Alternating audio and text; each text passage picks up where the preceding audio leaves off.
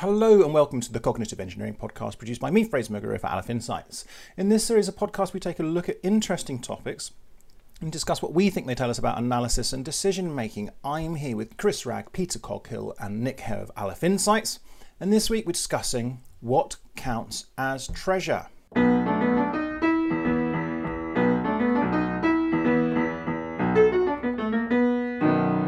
Chris, what counts as treasure and I guess why am I asking you this? Well, my my um, my sister um, put forward this this uh, topic, um, mm. and she now works for the company. So um, mm. so we felt obliged to take uh, employee recommendations seriously. So we yep, uh, we we advanced good. it as a as a topic for our podcast. Anyway, her her she has a dog. Um, and uh, she was out in the woods walking her her dog, and it sort of spent a long time digging something up and it came back with a with a stick, uh, and it seemed very pleased with itself. Um, and uh, so she was wondering, you know, what what constitutes treasure, bury, you know, buried treasure. What would you what would you like to find in in in the woods, and and how would you distinguish what a treasure is versus a stick? Immediately, my immediate reaction is is that this feels similar to a podcast, another podcast we've done, which is about talking with animals and there could be one where you'd get a confusion about I, I you're talking to a dog and say oh I found this amazing treasure and the dog gets really excited goes oh me too look check out this stick I've got yeah well I think there's there's that in, it's, it's that interpretation of it but I I, I would posit that that a, that a stick uh, isn't isn't a treasure mm. um, but um, but yeah I mean I suppose it makes a change from um, uh, you know early morning dog walkers discovering bodies in the in the woods, which uh, it always seems to be the uh, the, the, classic one. And if you and if you go hobby. with the the you know the um, the TV detective maxim that the the person who finds the body is usually the murderer. There's a there's a lot of um, homicidal dogs out there. Mm, um, yeah. So so don't trust dog stroke dog walkers. no, exactly. but I don't. I think even in the context of this example, that's the dog sounds like a bit of a moron because you can get sticks from above the ground. Yeah, yeah, but, I mean, but well, maybe there was something you know um, particularly valuable. You know, maybe it had been chewed and buried by another dog, and the scent of it was, you know, in some way. Attractive. So maybe it had some dog feature that it was spectacular. Dog feature that we didn't, yeah. didn't know about. I think it was probably the achievement of digging it out that it was most pleased about, rather than the stick. Yeah, itself. well, maybe maybe part of the treasure is the, re- the recovery. You know, the Mary Rose. the real treasure was the journey. Was no, what is it? The friends we've found along the way, or something. Exactly. Yeah. I think we're at the, in, in, at the risk of being a bit whimsical here, but um, aren't we aided in this podcast? What is treasure? I, am I'm, I'm sure one of you in your research has dug it up. Um, which nice. is that, thank you. Which yeah. is that um, that was a little treasure, frankly. Um, thank you. Yes, it yeah. was. Yeah, um, unearthed it. Um, which is that um, I'm sure treasure is defined somewhere. Yeah, right? I'm sure that's pretty simple. But anyway, so yes, so look, let, let, let's um, start off with the simple thing and let, let's turn this into a five minute podcast, which is there is a legal definition of treasure. I'm sure that one of you's got it. I'm going to guess Nick. I'm sure you all have, but let's hear from Nick. Yeah, well, the, the legal definition in England and Wales, I haven't looked at Scotland, is defined by the Treasure Act, an ancient act of Parliament dating all the way back to 1996. Hmm. But that actually itself replaced, or at least made an act out of, I think, what had previously been common law, which was um, the wonderfully named treasure trove, which actually is uh, about a thousand years old as a concept in English uh, law. Um, so, sorry to, sorry to interrupt. What was the date of the previous of the first one that you mentioned? 1996. Oh, okay. Yeah. And then, yeah, and then the so treasure, treasure trove. To go back yeah. a little bit, the, the yeah. in the common law, um, treasure trove was gold or silver in any form, which was hidden and, and has been rediscovered, but where ownership can't be proved. Um, but it has also apparently also had has to have been hidden with uh, animus revocandi, which means that someone has has to have wanted to go back to get it. So, for example, Sutton Hoo wasn't didn't fall under the law of treasure trove because there was no intention to reclaim it because it was a burial site. Apart so, from apart from in the afterlife, of course. Well, indeed.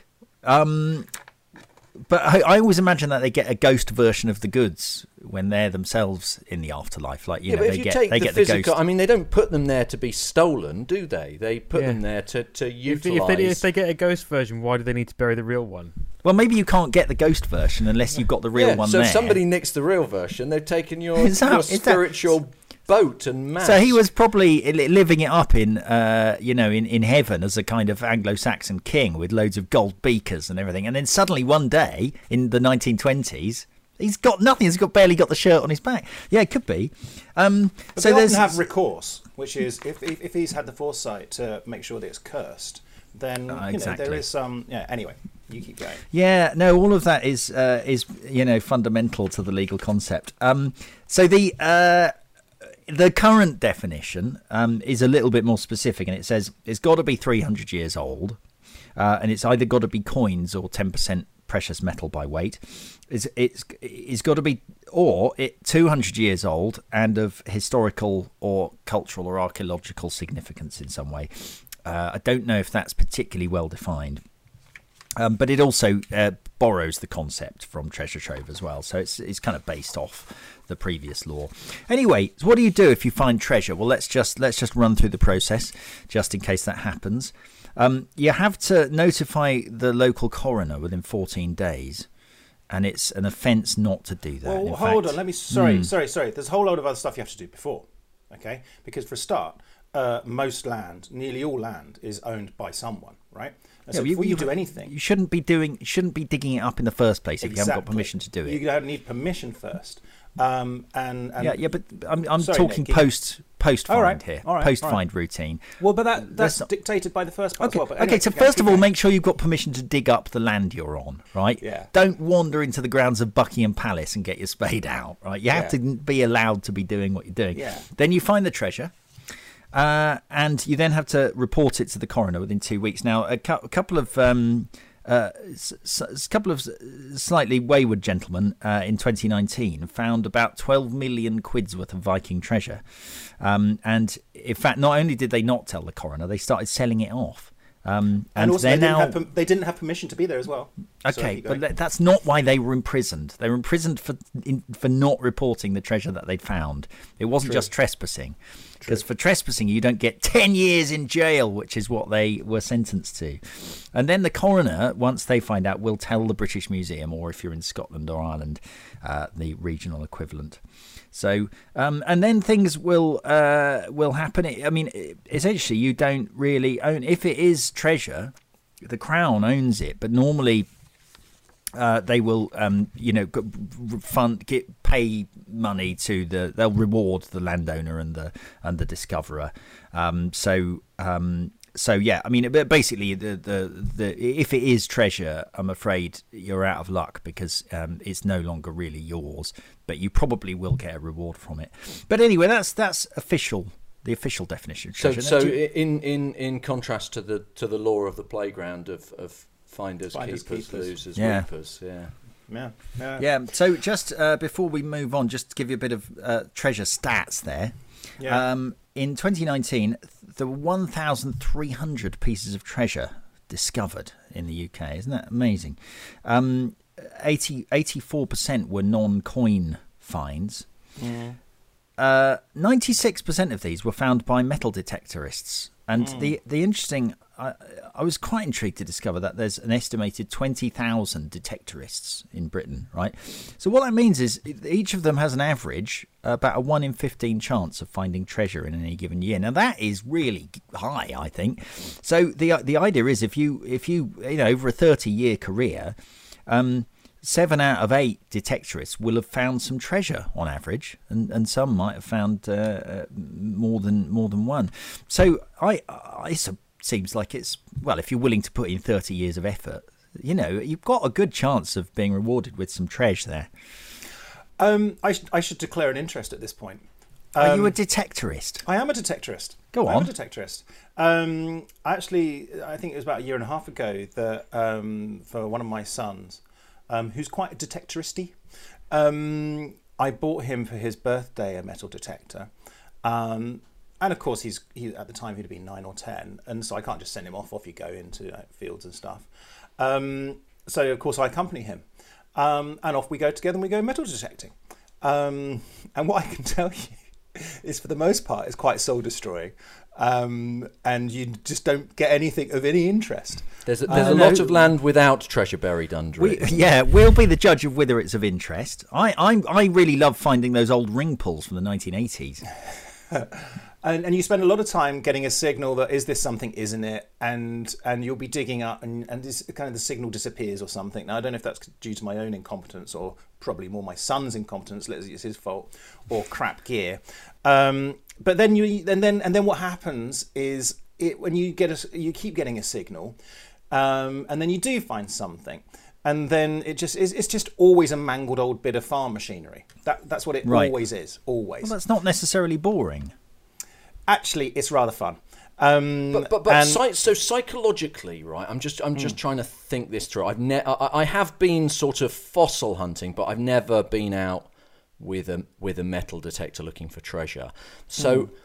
so when you get the signal, right? Of Hmm. what, what sort of ratio of of um, false alarms to actual genuine metal objects do you th- do do you do you think you get from experience? Let's call it 50-50. 50 Let's call it 50 okay Yeah. so so do you i mean that's do you explore every one then so it's not like you know So at the, at the beginning of the day, you do. And at Right. the end of the day, you're just going, sod this for a game of lark. Well, It's what's the point a- of continuing to do it if you're not going to investigate your hits? Yeah, that's the point. And, and, and, it, and it gets that, that sort of... There's a tipping point somewhere where you, you'll start it off, and it's if it still keeps doing... If you keep getting a solid signal, you go, right, I'll do it. And then you... It, it, it's hard to explain, but there's a point it all intersects between your own tiredness, how cold it is or not, what's happening with the signal, whether you decide to keep doing it or not. But of course, you'd never want to walk away really because this could be could be goal the one, yeah So you kind of have you, you end up hating yourself if you do start abandoning them. So even though it's 50-50, you know, maybe only 10% I might abandon. Yeah. Fifty percent is very high, by the way. I mean, I feel like most pieces of land don't have metal in them. So if you're getting, if you're detecting, Oh, they do. you know, if you've got fifty percent chance. Most pieces of land do I'm- have metal in them. No, what I mean is, for for any given place you could wave your metal detector, uh, there's a much lower than fifty percent chance that it has a piece of metal in it. yeah So- but is it quite rare that the metal detector actually makes a noise Yeah, how often does it go off? Let's say you walk, you walk, you're doing a minute, you're doing one minute of detecting. What's how, how long does it take before you get a next hit on average? Mm, usually a couple of minutes. There are some really hardcore detectorists out there as well, so I think we need to acknowledge that you're you don't sound like an expert to me, Yeah. and they, they probably if they were listening, they'd be no but shaking their nevertheless heads it's an insight at the it's an insight into into the psychology and the the other thing i'm quite interested in is when you get a, when you get a buzz Hmm. uh, and you start digging how how long do you uh, I mean I don't know what the range is of the, the you know the tells penetrative range of these things but oh so, it gives you some sense of the of the depth Of the depth, but it does, yeah. obviously mm, you, you know I mean presumably the size of the object uh, is is um, important as well. So basically, how like you must dig quite a lot and not actually find the bit of metal that the detector was detecting. It sometimes feels like that, Yeah. and that and that's because also I'm relatively new to the hobby, um, and I don't know if I'm doing it in the right way. But it, it sometimes feels like that that the metal just disappears.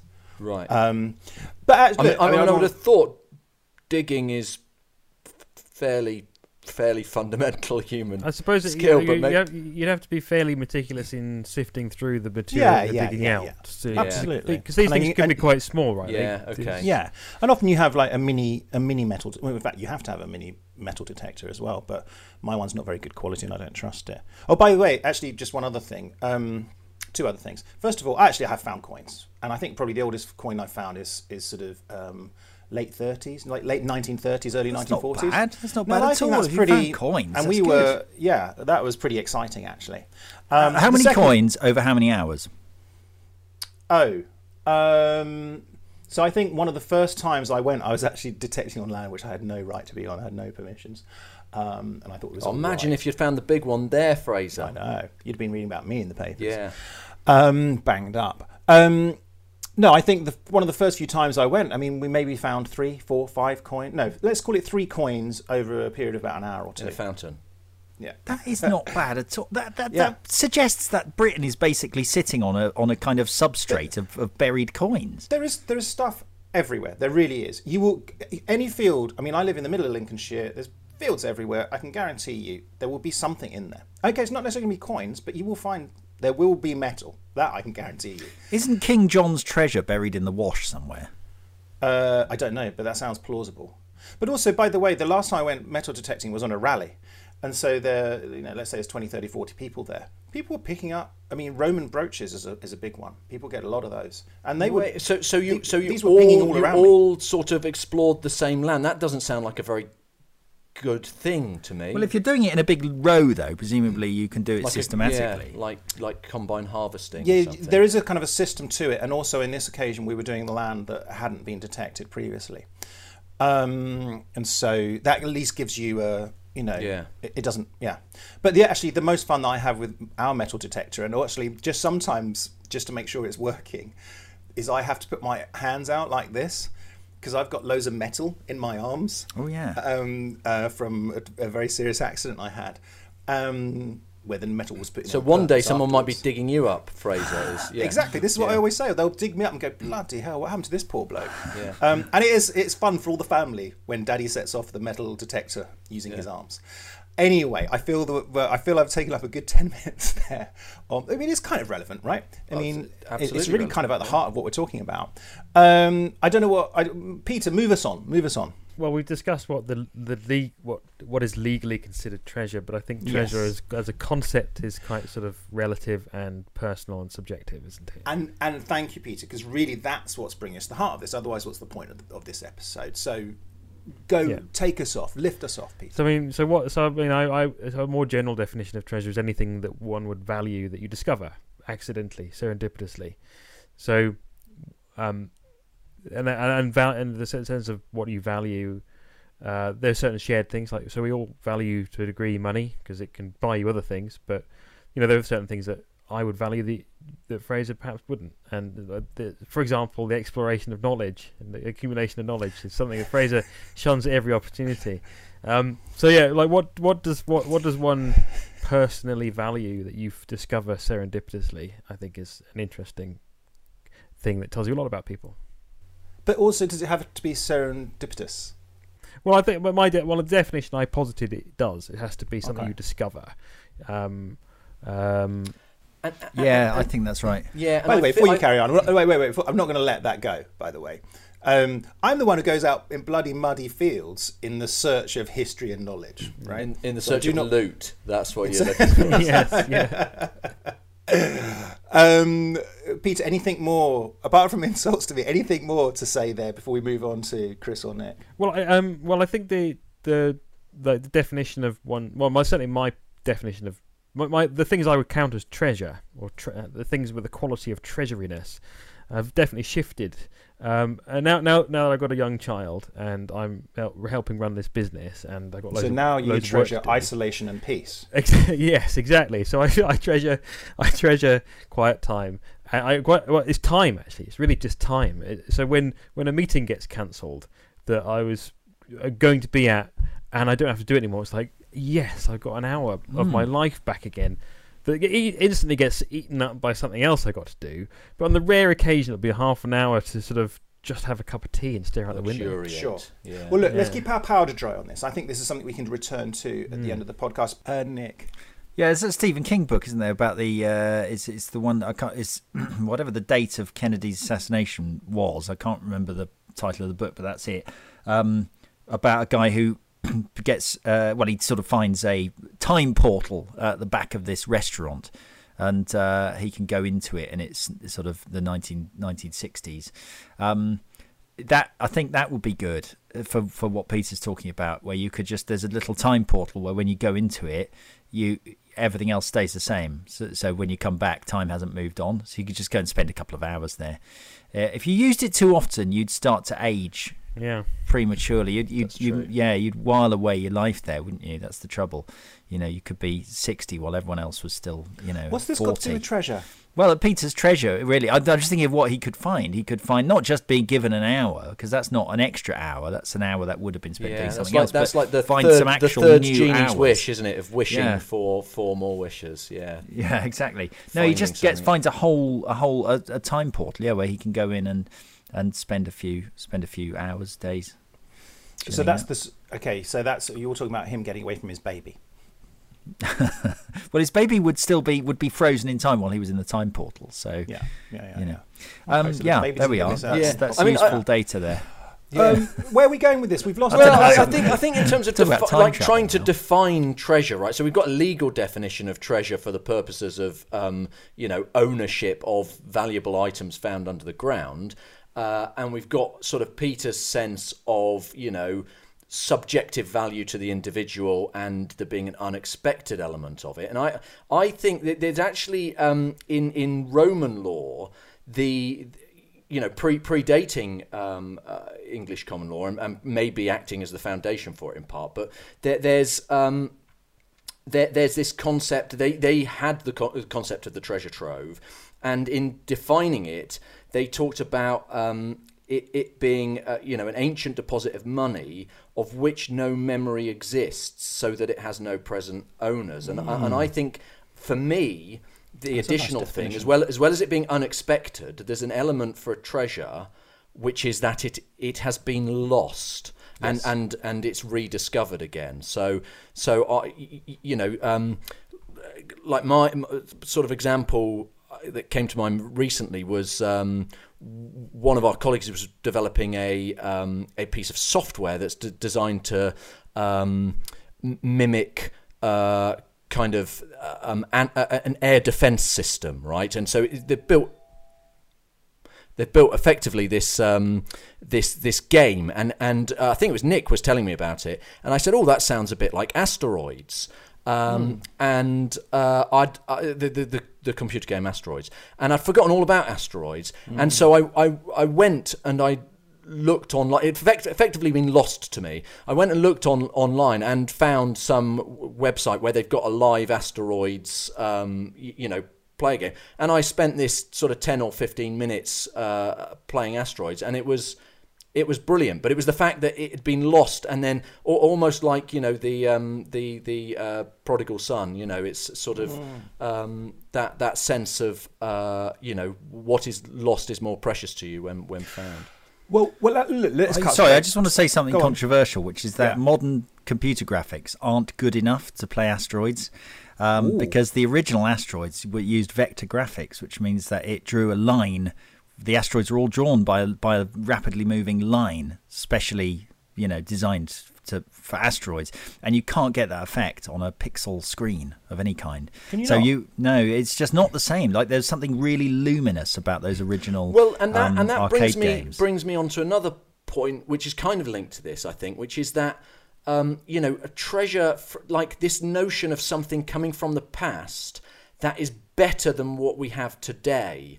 Right, you know, like so you've you've like Sutton Hoo, right? You know the classic uh, treasure find. When I went to the um, I, I've actually been to Suffolk to the to the site, and also you know seen the stuff in the British Museum, like lots of people. But when you look at that, you go, "There's no way we would make this kind of intricate stuff today."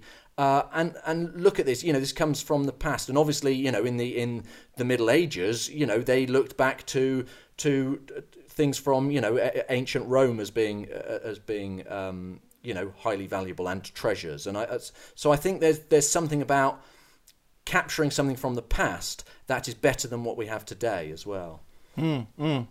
Um, I think what we need to do, we're kind of already we're already getting there. We need to go straight to this. And the question No, is, I've got I've got a bit Oh, more go on. well, it's not data, but I mean, it's what it is. Is I thought, well, what makes something a, a val- what would make something a valuable find, right? Um, and so I thought, well, let's start with the history of world in uh, the history of the world in hundred objects, which is that Neil MacGregor project um, and book and radio program. Um, and I thought, well, what's in there? And I had a quick look at uh, what the objects were. And out of the hundred, uh, just under half are all sort of tools and useful items, things like cups you know, and and uh, different kinds of, of tool, things that are used to do stuff. Um, about a quarter are sculptures or representations or art of some kind. Um, one is a preserved body, is a mummy. Um, about about twenty or so are writings, mm. and then there's a bit less, uh, a handful of them, which are clothing and textiles, and um, similar number of coins. Um, so basically, most interesting objects from the past are tools of some kind, and I don't know. That feels about right to me. Like I, I, I feel like I'd be more. Coins are okay, you know, but they're not as exciting as a as a as a tool from the olden days. We go, well, what does that do? This weird springy thing with that little handle and that mm. spike on it, you know. And and um, there's a re- there's a subreddit called "What is this thing?" And the mm. best ones are when are when it's something which is sort of plausibly within living memory, like you know from from a hundred years ago or something, and it's something that someone's found in their shed, and it's just this incomprehensible gadget, you know, which is like a sort of has a dial on it and some and some little prongs and a number, and and um, yeah, they're they're the most interesting ones because they're, mm. they're it's it's like well actually there probably is an answer out there um, and uh, but actually, you have to sit there and, and work it out. But yeah, I, I think the my my kind of feeling of, of what things I you know when you find something interesting from the past, mm. I think the things that I like about it are firstly like nostalgia if it's recent. That's so just to go back to ring pulls. I'm a big fan of 1980s ring pulls, and uh, particularly because there was a thing you could do which most school children would would understand, where you detach the ring bit from the little um, the little curly metal bit, and you could then use it as a weapon. You could fire the ring across the room with using the springy bit because the, the the the ring bit had little notches in it. It was absolutely it was like it was designed for the purpose.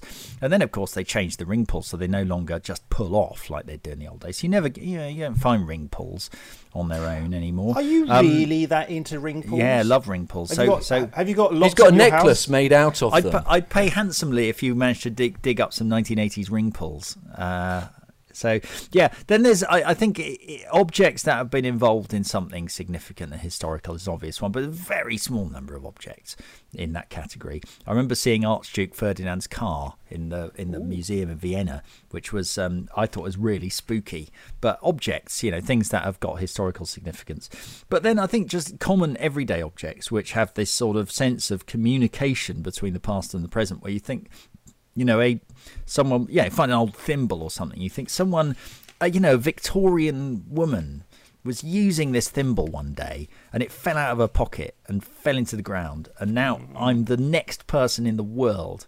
And it's like there's that little bridge between you and someone from a yeah. well, I, I, I, had a I had a similar uh, sort of ex- experience to do with. Uh, I went um, was walking with a, a, former colleague of mine who was uh, he was an archaeologist. He did an archaeology degree, and um, he he always there's this particular site near us that's um, uh, kind of um, got a lot of uh, uh, um, kind of prehistoric uh, artifacts that are found there, and he he. Um, uh, spotted this this kind of bit of flint, and he's like, "Oh, I think this is um, this is a scraper."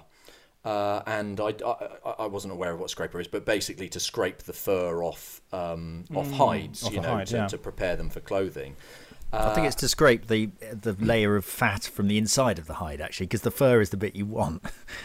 anyway. uh, well, it depends. It depends right. on yeah, but um, right. but essentially to prepare the. I'm not prepare I'm not a Neolithic man, so I yeah. don't really know. yeah, I mean, you wouldn't want woolly pants, for example, would you? No, but, but the wool goes on the outside. Yeah. Anyway, carry on. Um, anyway, so I, I had this uh, this this scraper, and um, and I sort of put it in my in my hand, and and the my kind of um, index finger just curled around the top of it, mm. and it and it sat there, and the thumb sort of went around this notch, and I was like, oh right, yes, that that kind of that connection with somebody who would have held it, you know thousands of years previously to to maybe not scrape the wool off their pants, but um, to do something else. yeah. uh, was was was a, a, kind of yeah profound um, moment of connection, really. Absolutely. And actually, you know, on the few occasions, you know, when I've been detected, we have found an object like that, especially coins. You know, if it was something that was, you know, people actually used, I'd probably feel it in more so. But even for a coin that's from the 1930s, when you when you're the next person to be holding mm. that, it does feel magical. You know, it does feel wonderful. Uh, here's a question. I got two questions. You can answer both or one as you prefer. First of all, uh, what would you like to discover? What what treasure would you like to find? And or what do you possess already that is um, treasure uh, that you consider to be treasure? And you can interpret these as you like. Really, who, who, who wants to kick off? Uh, well, I can I can go first. I think. Um, so in terms of what I'd like to find, um, I, I'd like to.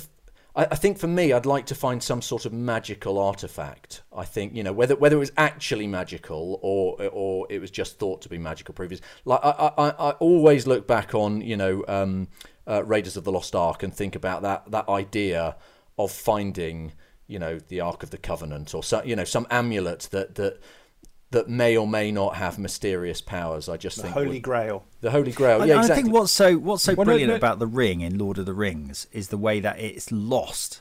Despite its awesome power, it just gets lost, and then the finding of it is so is so everyday. It's great. I think that is really really good. Yeah, mm. yeah, and and and that it has its this will of its own to be mm. to to you know move its way through history as it as it sees sees fit. Um, but but yeah, no, that that that kind of thing. But in terms of what I value, well, that is also something I suppose in a way that I would like to rediscover because um, I'd I'd I'd like a new back, right?